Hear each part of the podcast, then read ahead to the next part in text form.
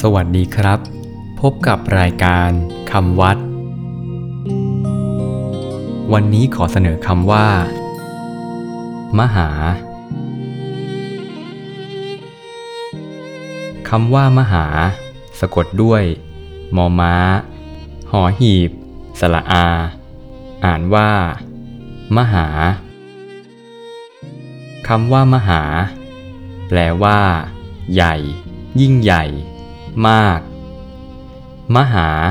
ทั่วไปใช้เป็นคำนำหน้าคำอื่น เพื่อแสดงว่า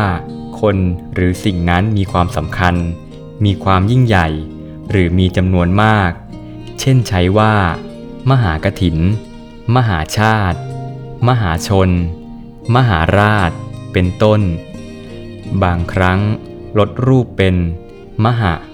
แต่ความหมายคงเดิม เช่น มหันนบ มหัศจรรย์ มหา ในคำวัด หมายถึง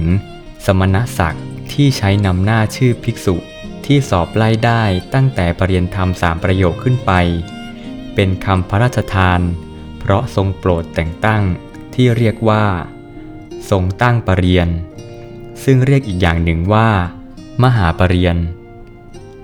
และเรียกภิกษุที่ได้รับแต่งตั้งว่า พระมหาปรริยน เช่น พระมหาวัย พระมหาวุฒิคำวัดสำหรับวันนี้ สวัสดีครับ